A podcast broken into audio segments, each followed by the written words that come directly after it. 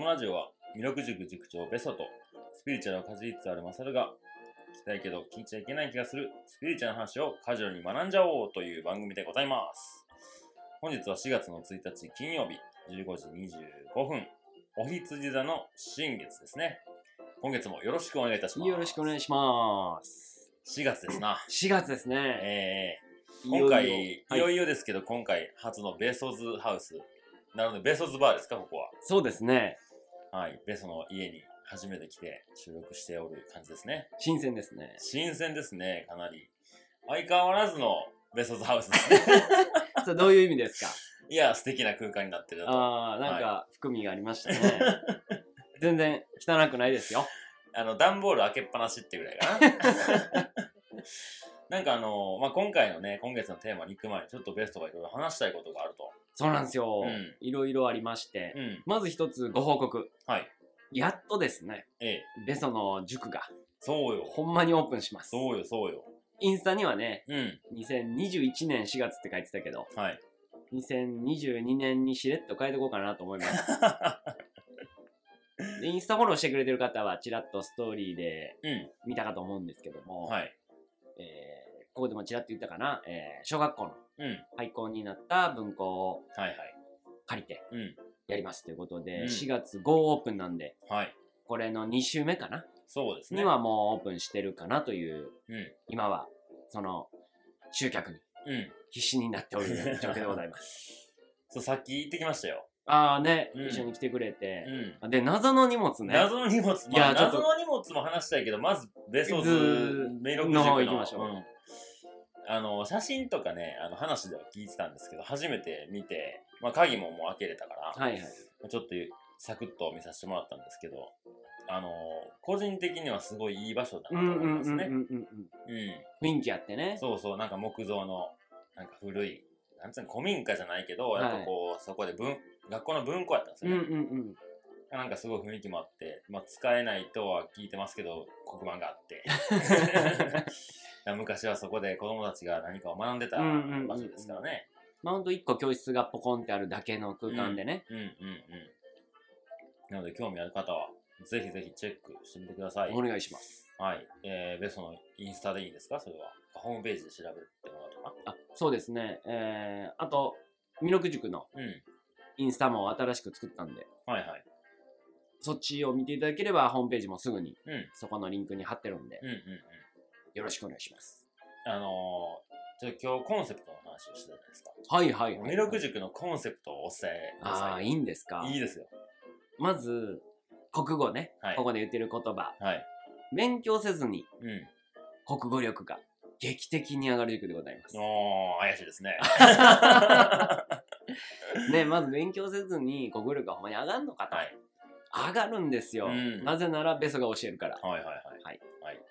と、自分がしたいことをうん。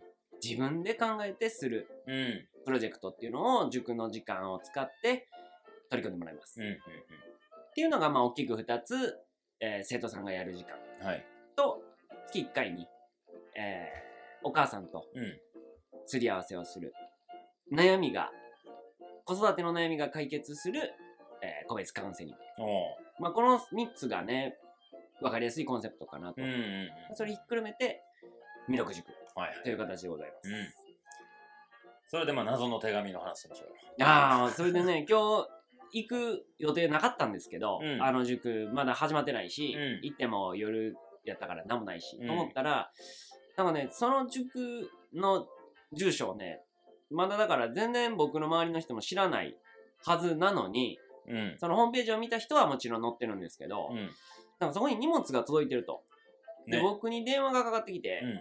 え、あの、どこに置いたらいいですかって言われて、いや、そこに荷物来ることないねんけどな、うん誰から来てますって聞いたら、あの、アマゾンから来てますって。はあで、僕アマゾンで買い物しても絶対自分の家か、うん。あの仕事してる場所に送るから、そこに俺は買ってないと。うん。うん。で、唯一、その今一緒にやってる相方に、別の相方に、今日荷物、なんかアマゾンで買って送ったって言ったら、うんその絶対こっちに送るやんってなって、うん。うん。そうやんな、誰からやろうと思って、で、まあ、取りに行ったわけですね。うん。で、なんかもうただの封筒みたいな形はいはいはいで、なんか、薄っぺらい、うんなんやろこれと思ってで差出人に見てもアマゾンしか書いてないんでですね。で開けたら謎の、えー、アマゾン商品券5000円分が入ってあって なんで？ってなってでようよう見たら弥勒塾じゃなくてミクロ塾って書いてあって。で僕まあ本名和田真二なんですけど、真二もひらがなで書いてあって。うん。誰が何をどうしたらこうなるのかっていうのが もうハテナが4つぐらい今浮かんでいる状況です。そうですね。まあもしかしてこのリスナーさんが、がこう、くれたのか。回転というか、ね、初めのおめでとう言ってくれたかもしれないしれないんでお返しのしようもないんでぜひ名乗り出てくださいはい。聞いてくれてる方の中ででいやー、私なんです、俺なんですっていう方がいたら、ちょっとふわふわしてますね。そうなんですよで、多分その5000円の Amazon の商品券も、ベソの感じだと、なんか知らん間にどっか行ってたみたいな なりかね ん。何かなりかねん。でも誰がくれたってことが分か分れば、ね。かればお礼してちゃんと使おうってなるんですけど、うんうんうん。ねはい。まあもう不思議な夜が奇妙世にも奇妙なラジオがまた今月も始まりますそうですね。いい滑り出しじゃないでしょうか。はい。はい。でですよあはいはいはい。な今回ちょっとオープニング長めに喋りたいことがいっぱいあってうん。もう一つがはい。この旅と言葉をうん。実際に聞いてるよっていう人にうん。出会えたのがああ、そうでしたね。でかかったですね。ああ、でそれは、えー、マサがやってる別の、うん。えー世界の歩き方はい。のオフ会にうん。僕がこそっとうん。行ったところ、うん。まあ共通でね、聞いてくれてるっていう方がおいらっしゃって、はいはい。で、聞いてどうですか？みたいな話したら、ああ、よいや、面白いですよとかうん、うん。なんかその逆にこう、マサルがうん。3つの番組で違う顔をして、あでしかもその相方をうまくこう色を出してくれてるまあ、マサルさんの懐の大きさも感じるーし。で他にはないこうスピリチュアルなうん。怪しい話をしてくれるのをこう楽しく聞かせてもらってますみたいな声をいただけてはいはいはいやーなんかやっとねい。ねやっててよかったなと思って、3年目。3年目3年目入って。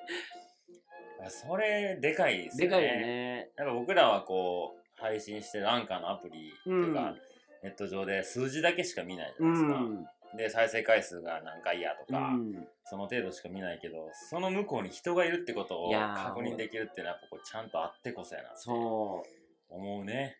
うであそこの回わからんかったからもう何回も聞いてますとか、うんまあやっぱ回のねタイトルをテーマをパッて言ってくれるってことはあほんまに聞いてくれてるっていう実感やったし、うんうんうんなんか本当やっててよかったながうん。うん。詰まってたっすうんうんうんね。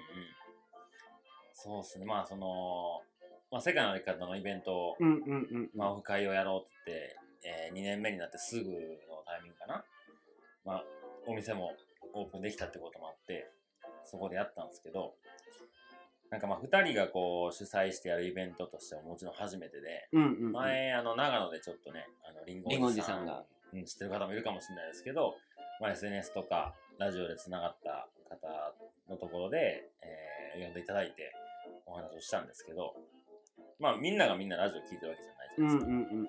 で、今回はもうラジオでしか告知してないぐらいのうん告知の仕方で15名来ていただいたんですけど、もうね、話全部分かってくれてるんですよね。もうやっぱヘビーリスナーが集うみたいなね。そうそうそう。だから逆にこっちがこう皆さんのことを知っていくみたいな、うんうんうんうん。なんかそういうのもあったり、そのラジオのリスナーさん同士が初めましてで会う年齢も性別も住んでる場所も違う人たちがこうラジオ聞いてるよねってだけでこうつながる空間っていうのをなんか提供できてそれを感じれたっていうのはまあちょっと旅と言葉をの話がずれてるけど、なんかそのラジオの力うん。なんかすごいアナログな方法で発信してるかもしれないですけどなんかその人のつながりがね、うん新しく生まれたり。なかなかこうつながりにくいし広がりにくい媒体じゃないですか、ラジオとかポッドキャストって。なんかそそれだからこそつながりが強くなるみたいなところを本当にここ今年入ってからつなあの感じてますね。うん。うん最初はね、それこそ旅と言葉のオフ会を先しようって言ってたけど、できず。言いますそれ。でも先にあっちがあって、ほんまに良かったなと思います。中途半端にね、僕らがやってって、うんズルズルな感じで終わってたら、あのいい感じになんかならんかったんちゃうかなとかうん、マサルのイメージとかも。ああなるほどね。なんかああいう、まあ一応世界の生き方が一番聞いていただいてるし、あの、ヘビーでわざわざ足運んで来てくれる方って、多分他の旅と言葉も、ミートラジオも聞いてくれてる方が、おそらくいるんじゃないかなって感じ。うんうんうん。なんか、あの、そこに顔出してくれたら全然 いいと思いますけどね。うんうんうん。うんうん。でそれこそねさっき出てきたりんごおじさんも僕も会えてはい。めちゃくちゃ面白かったんで、ねえまたその話はちょっと総集編でそうですね。深掘りしたいなと思います。OK です、OK です。はい。オープニングこんなもんで。そうですね。はい。一つだけちょっと、はいんあのもうサクッと終わるんですけど、はいはいえっ、と前回の、えー3月のお話、はいとその前々回のえっ、と古事記の話で、まあ先月 3,、まあ、3月ちょっと僕もバタバタしてたのもあったりはいしたんですけど、なんかちょっとその話をしててね、はいはい、は古事記い。すごい聞き込んだんですよ。自分でも改めて。うん世界シーンはあんまり聞かなかったんですよね。それをね、で、それはまあ、言ったらベストが調べてやってくれてるっていうので、やっぱ自分も聞き返したいなっていう気持ちもあったけど、何かこう聞かなかったんですよ。うんまあ携帯がなくなった時期でもあったし、もうまあもうそれもあるけど、で、まあもうぶっちゃけて話すと、まあ興味が多分なかったんですよね、うんうんうんうん僕が。個人的にそ知りたいとはあまり思わなかったり。う。うんうん。で、まあ、弥勒塾の塾長である国語の先生のベソ、うんうんもう喋りがうまいはずですよね。うんうんうんうんっていうのをまあちょっとぶっちゃけて話しててやっぱそこまでやっぱ伝えきれてないんかもしらんとか、でベスト自身も世界史にそこまで興味がなかったみたいな。まあなんか流れでやったけど、まあ僕の勉強不足と、あとうん。まとめずにちょっと突っ込みすぎて、見切り発車感が自分でもあって、はい。自分でも配信編集して聞くときに、いうん。や、この回なんかあんまおもろないなって、正直自分であおもろいと思って発信したんだけど、改めて聞いたら、ーうんいや、これ聞いてる人楽しめるかなっていう反省があって、はい。その意見が一致したと。そうですね。はい。一致しましたね。ということで、はい今回。今回からはい。装い新たに、はい。まあ、装いは新たにちゃうな、うん。中身を新たに、そうですね。マサルの興味ないテーマでもうん。引き込んでやるぞというぐらい、ベソがパワーアップしますよっしゃ。いう決意をはい。踏まえて、はい。ちょっと設定をね、ハードモードにガクンと。設定しましたんで、はいわかりました。今回ははいもうがっつり楽しんでいてください。了解しました。それでは今回4月のテーマですね。はい。心も美しく話し上手になれる大和言葉ということで、はい。4月行ってみたいと思います。行ってみましょう。はい、はいそれでは、えー導入の、えー本日ですね、よろしくお願いします。よろしくお願いします。で、えー導入はですね、えーここに書かれているタイトルがですね、柔らかい話し方ができる大和言葉と。そうなんですよ。はい、導入なんかいいですね、柔はいらかく。まあ、大枠のね、1ヶ月のテーマとして、心も美しく、はい。話し上手になれる、うん。大和言葉。ということで、はいまあ今週はね、まず、じゃあその、美しくうん。心もなって、うん話し上手になれる、うん。大和言葉って何なんだははいもちろん話すんですけど。まず1個目のトピックとして、うん。大和言葉っていうのが、まあ、柔らかい話し方ができるんですと。うん。っていうのをね、今週は意識したいなと思っております。なるほどね。じゃあ今回の配信もとても柔らかい言葉がそうなんですよ。たくさん。もちょっと声のトーンもちょっとこう、柔らかくなってしまいますよね。生き抜けばいいと思ってる。はい。ということで、はいえー、早速、うん。大和言葉そうですよ。やっていきましょそうですよ、そうですよ。う。で、先にね、もう今回も参考文献をうん。言っておきたいと思います。はいよ。えー今回はね、もう、ベソがちょっと、一個に一回絞ってみようと思っうて、ーん。一個だけにしました。はい。いつもこう、中途半端になっちゃう。それも前回ね、うんあの、世界神話をこう、あああだこうだやって結局わからへんみたいなになってしまった。自分で自分を追い込んだ部分もあったんで、はいはい。今回ね、林秀臣先生はい。の縄文の言霊っ。ていう本に絞りました。はい。これも出会いがあって、うん。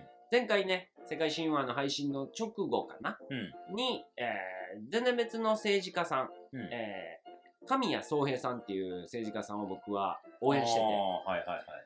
新しく政党を立ち上げるってことで、えーその出、で、本も出されたから、うんその出版記念パーティーに行ったら、つながったのが、この林林秀臣先生は来てなかったんだけどその神谷先生の先生でもあると、うん。で何の先生かっていうと大和言葉の先生です。うんっていう話がその回でもねうん。話があってうん。僕もうわーそれめっちゃ見たいと思って今回集中して勉強しました。はいはいはい。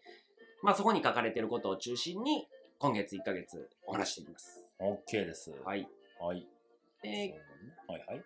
聞いたことある人、ない人、いると思うんですけども、うん。大和言葉ですね。はい。ちなみに、まさるさんは聞いたこまあとは聞いたことはあるっすね。もうそれぐらいです。何なんだろうと。うん。まあ、ほんと一言で言うと、うん。訓読みです。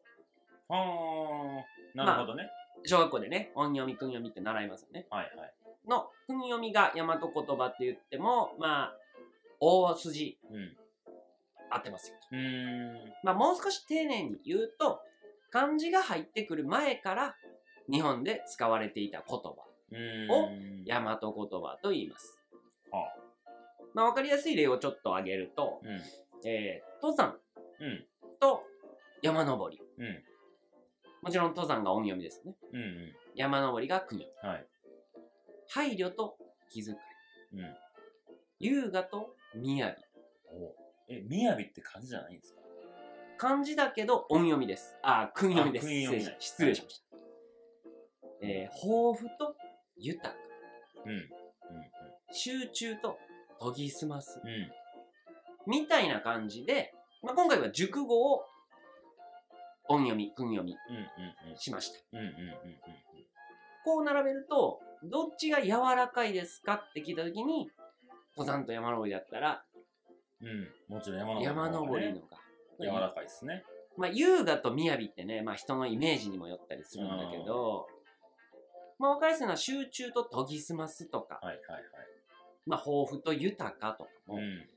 なんかこう、柔らかい印象うん。に日本人の感覚としてはなるんじゃないでしょうか。ああ確かにね。あともう一つ分かりやすい、えー、大和言葉が、オノマトペと言われてあーうん知ってるけど知ってるな。んだろうね。うん。まあ、ざっくり言うと、擬音語、擬態語、はいはい。えーふんわりうん。さらさら川が流れる、うん。雷がゴロゴロ鳴る。ドカンと花火が打ち上がる。うん。まあ、チクチク、じんわり、サクサクとか。あ。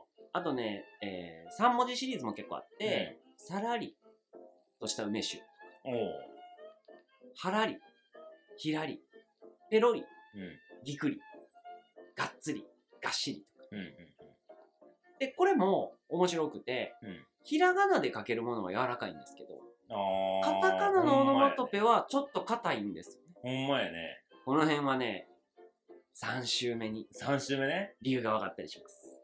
ああでもさふんわりはひらがなのイメージはあるはいはいはい。さらさらカタカナまあひらがなの方がいいか。な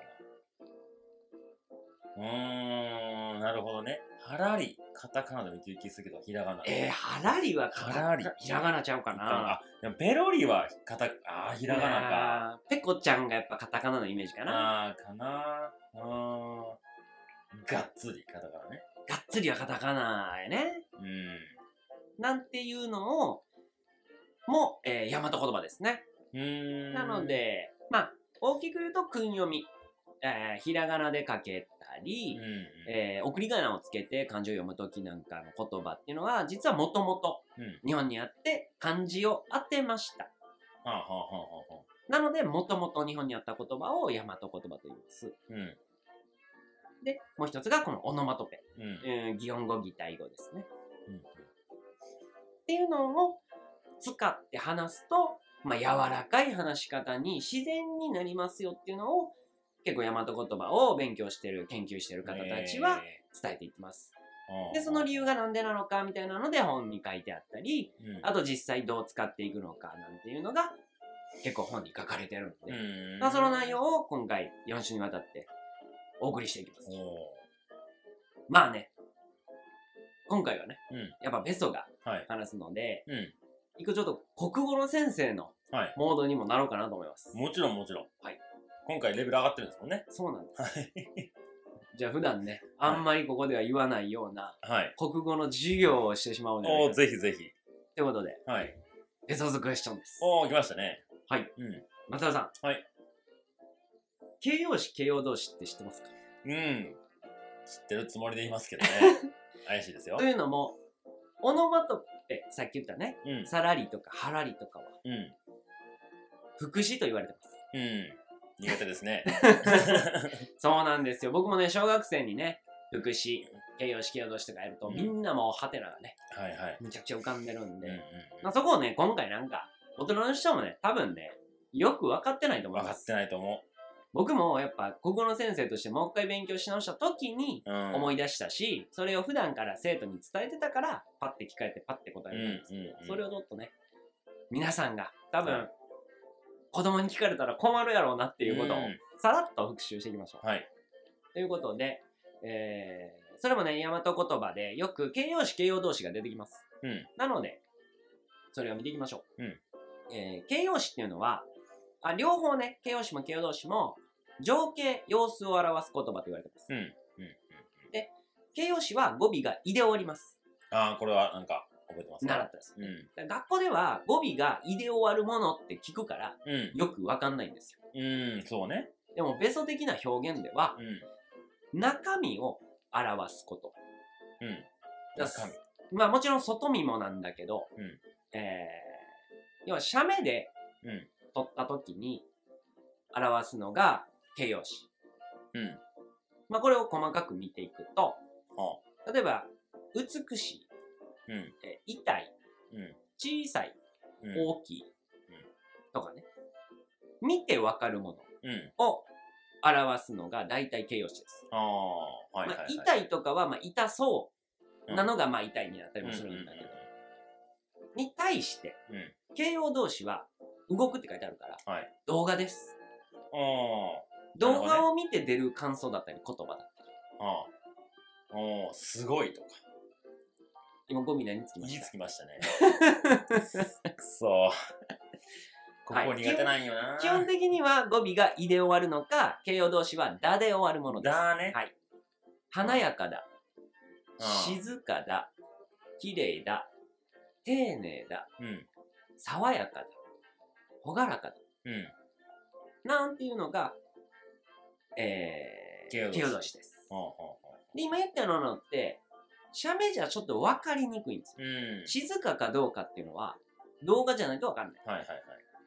華やかなのかどうかも、まあ、これはちょっと写メでも分かるんだけど、うん。動画の方がより分かるよ。うん。まあ、爽やかだも、なんかこう、ビールの CM とかね。ビールじゃないか。清涼飲料水のまあ、夏のポカリスエットのポカリスエットとかね CM 爽やかなイメージとかも、写真でも分かるけど、動画の方がよりうん分かるよね、みたいな。っうんていうものが、まあ、大和言葉としてね、やっぱよく出てきます。はいはい。まあ、ほとんどが形容詞形容動詞は、訓読みなんで。うんうん。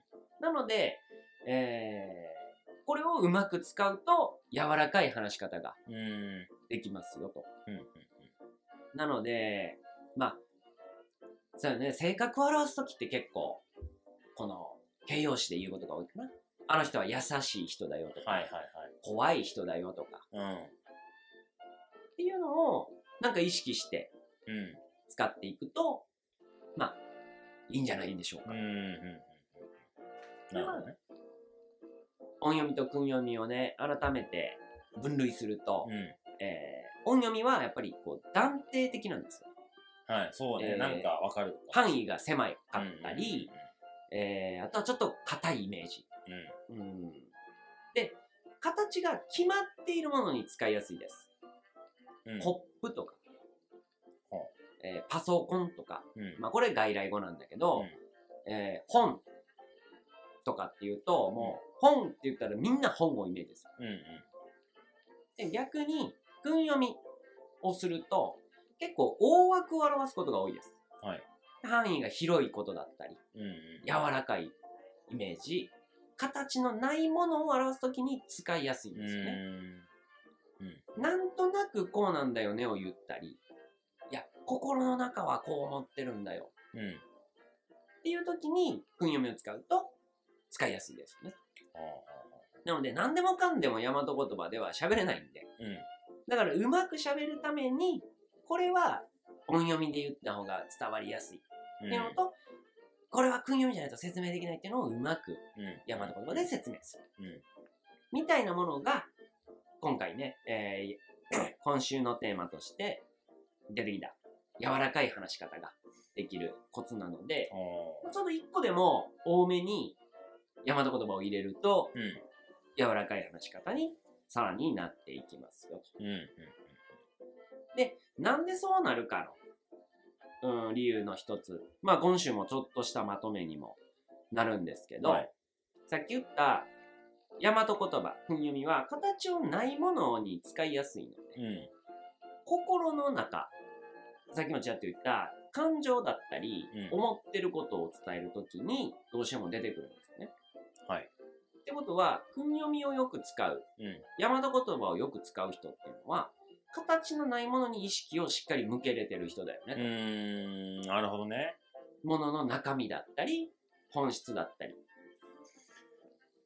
っていうのでそれ今聞いてしまったら意識して喋るけど、はい。これ聞く前に話した自分のことをちょっと聞いてみたいですね。なるほど、なるほど。過去のラジオ聞けばいいか。ああ、過去のラジオ聞けばうん。いいですね。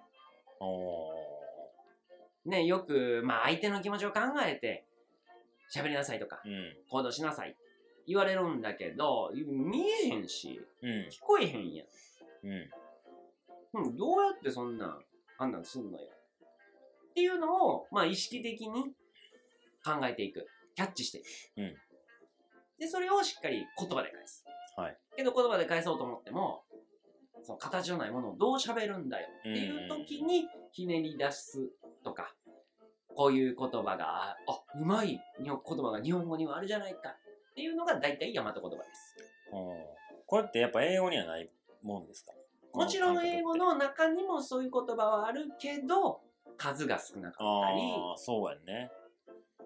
うんもちろん英語にない言葉っていうのが日本語には多いので、うん。日本語は語彙が多いって。うん特にこの形が決まってないことだったり、目に見えないことの言葉が非常に多いのが日本語。うん。なんでそうなるかっていうのは、もともとそういう言葉が日本では多かったから。うんうんうんうん。なんでそんな多くなったんですかねそれは出てくるの？次回から嘘。出てきますんで。なんか僕この外国人の英語を喋ってる時の自分と、うんまあ、スペイン語ちょっと喋ってる時が、うんうんまあ、その時の自分ってやっぱ違うんですよね。性格というか。うんうんうんうんうん。まあ、何がどう違うかっていうのを詳しくは話すのは覚えてないというか伝えるの難しいけど、うんうんまあ、オープンになったり英語やと。うんうんうん。でスペイン語とかって結構情熱的というか、なんかこう力強いこと陽気にもなる。うんなんかそういう節があるけど、日本語で日本人と喋っててやっぱそうじゃなくなってる自分がいたりとかして、うんうんうんうんで、まあ、やっぱアメリカに行くことが多いから、まあ、英語によく触れるじゃないですか。でなんであの人たちあんなこう、ジェスチャーとか、表情とかで、あんなにこう、ななんつうんかな、い大げさに伝えると思っちゃうじゃないですか、日本人は。うんうんうんで、その僕も英語そこまでわかんないけど、まあ、やっぱ日本語の語彙が多い。ありがとう言うだけでも、向こうなら Thank you とか Thank you very much とか、うん。Thanks a lot とか言うけど、うん。日本語やったらたくさんあるじゃないですか。うん。ありがとうの伝え伝え方。うんうん。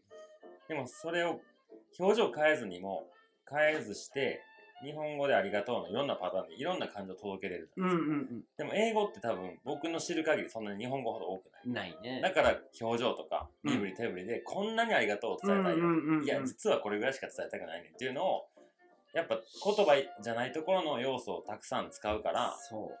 なんかそういう人種というか、うん。そういう英語を喋る人たちはそういう風になっていくのかなみたいなことを、まあ、旅してる中で思ったことではありましたね。もうねそんな話もえ出てきますんで、本当。わかりました。ぜひぜひはいはい。続きを、わかりました。えー来週以降ですね。うん。出てきますんで,、うん。でまあちらっとねビジネスメールをあ、そうそうそうそうそう。一言変えると柔らかくなるっていうのを、うんこれあのーそういう山田言葉の方には結構出てくるんで、うん。えー、ちらっとご紹介したいと思いますうん。元の文はい。短いのいきますね例文ね。えーご要望の資料を郵送させていただきました。もうアマゾンちゃうかこれ。要望してないよ。近日中にお手元に届く予定となっておりますので、どうぞご一読ください。はい。これあの、元、えーネットでビジネスメール、テンプレみたいな感じでうん。調べたら出てきたやつです。はいはい。これを大和言葉に変えれるところを変えてみました、僕。ほご要望の資料をお送りさせていただきました。うんまもなくお手元に届く手はずとなっておりますので、うんどうぞお目通しください。うん。うんうん。に変えました。なんか人が見えますね。そう。うん。人の心が見えるというか、うんそこに人がいるように見える。けどお、見通しください。お目通おし。目通しください。まあ、目を通してください。うんうんうんうん。これ手はずってこれはなぜここを変えてみたんですか？手はずって漢字じゃないですか。これを訓読みです。訓読みやからか。はい。そういうことね。予定は音読みです。うーん。なるほど。はい。さあ、聞いていただいた皆さんは、いい柔らかく感じていただけたのかどうか。感じたと思うけどね。とでも、でもね、ビジネスメール、あ僕もそんなにそういう仕事してなかったけど、やっぱこういう風に書くものというか、うん、そういう風にしろというか、うん、うん、うん、教えられるじゃないでうん、すか。うん、うん。なんでなんですかね。やっぱり、さっきも言った使い分けで、なんでじゃあスーツ着るんですか？やっぱ社会的に、まあ、ピシッとしてる、えー、丁寧にしてるうん。うん。っていう印象をやっぱ与えれる。うんビジネスメールも、スーツを着たメールが言ってるんだなって僕は感じがしてて。うん。うんうんでも、ね、いろんな働き方がある中で、えー、それこそじゃあ和装を着て働いてる人もうん。うん。世の中にはいて、うん。その人の印象っていうのが、ちゃんとしてないには見えないし、はいはい。なんだろう、でも、柔らかさ。だそういうのがなんか和装にも現れてるのかなっていう。はなのでこう人柄が見えてくるというか、スーツを見てあんま人柄って、スーツ好きの人はね、あ。うんうん。あのスーツ選んでるってことはああいう人やなとか、もしかしたらわかるかもしれないけど、まあ一般的にね、スーツをただのこ仕事のう、仕事のね。服として着てる場合は、なんかスーツを見て人柄って出ない、うん。出にくいうん。もんだと思うんですけど、うん。やっぱりこの訓読みにすることによって、柔らかい人間らしさみたいなのが出るから、うんそのあたりが、まあ、ビジネスメールはこう書きなさいよって言われてる、まあ、スーツみたいああ、これ、ベースも仕事でメールやり取りするでしょ？な。はいはい。そういう時どういうメールを送ってます？あー、でも、やっぱ、訓読みで書けるとこは書こうっていう意識をしては。書いてますね。はあはあはあなんか、僕はもう、この、なんつうんですかね。まあ、就活の時にみんな同じようなスーツを着て、同じような髪型をしてっていうのに、うんうんうん僕はもう怒りすら覚えてましたね、あの時は。はいはいはいはい。あ、それで言う、うん。僕、いろんな仕事をしてるから、うん。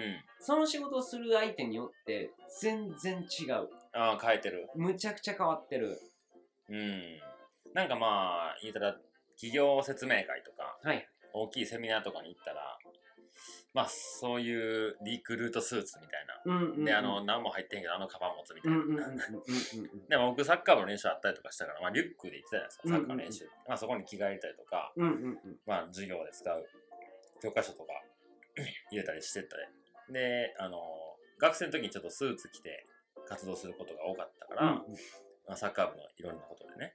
で、それは別にリクルートスーツじゃなくてもユニクロでちょっとまあカジュアルな動きやすいスーツを着てたんですよ。うんうんで、まあ、あるし、スーツ。うんうんまあ、それでその会場行ったんですね。うんうん同じような服着てるのはずやのに、うんめちゃくちゃ浮いてたんですよね。あー、まあ、自分がそう感じただけなんかも知らんけど、なんかその時から僕は違和感を感じてて、うん。なんでスーツ着なあかんの？みたいな。うん、まあまあいろいろ考えたらそれは大きい会社からすりゃこうなんていうんかな。個性あふれる人よりもやっぱり言い方選ばずに言うと染まってくれた方が、うん。まあ楽やから。会社としてこう動いていきやすいっていうところはあるんやろうなと思うけど、うんうんうん。今なんかその時代の流れとか個人で働く人が増えたり、うん。まあ、僕とベストなようにあっちもこっちもいろんな仕事を仕事なのかどうなのか分かんないようなこともする、うんうんってなってくると本当に個人にフォーカスされるじゃないですか。うん。うんってなったらなんかこういう、まあ、大和言葉みたいな柔らかく伝える方がその人が見えるうん。ようなこうメールだったり文章だったり喋り方になっていくのがもしかしたら注目されてるのかもしうんれないですね。うん。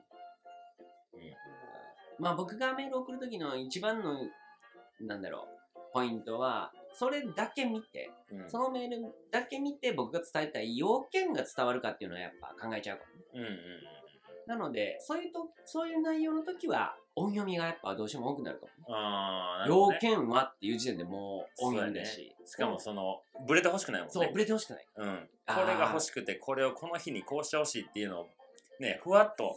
何月何日、うん。どこどこ、うん。何時に行きますんでっていうのがもう固く伝えたいから。なるほどね。なんか、分かったかもね。その仕事で使うメールと、はい。その違いっていうのは。はいやっぱ、仕事やし、相手に失礼なとか、いろいろあって、変なこう、なんつうの伝わり方しないように、んうんうん。点で伝えなきゃいけない。はい。いやー、いい流れになってきておりますよ。おおそうですね。そういうのがなんでそうなるかっていうのをはい。次週以降おお話していくことになります。了解しました。調子いいですね。調子いいですね。で、まあ次回のさらっと予告をしておくと、はい。えー、日本語がどういう経緯で生まれたのか、うん。なんていう、そう、そこそこ。次回はその日本語の原点、うん大和言葉の原点っていうのにまあ迫っていきたいと思います。うん。OK です。はい。はい。じゃあ、次週ですね。はい。あと、あの、ポストカードとかどうやってんですか？えっとね、今月はまさかの、えー誰もありませんでしたね。まあそうですね。3月分は、えー一通も来なかったですね。も来なかったですね。はいまあでも実際ね、そのポストカードもらいましたよっていう方にも今回会えたんで、うん。それはね、ほんと嬉しかった。あ、ちゃんと届いてて、はいはい、はい。やっぱちゃんと見てくれてるんだ、嬉しいっていう反面ね、うん。来なかったっていうので、はい今回、用意してないです。いや、忘れてただけで すいません。今月ほんまに今の今まで忘れてしまってて。はいはい。っていうのも、その、言い訳をさせていただくと、えー、美濃塾のホームページをうん全部自分で作ったんで、うん。あの、相方とに手伝ってもらいながらなんですけど、むちゃくちゃ忙しかった。うん。このラジオ始めて以来、多分一番忙しかったんちゃうかなぐらい忙しかった。うんもう、忘れたことにも忘れてました。はい。はい。今のことの中に、えー、クイーンしか出てこなかったですね。柔らかい。嬉しいです柔らかい。柔らかく、おや、おや謝りさせていただきましたので お、いや金持てる。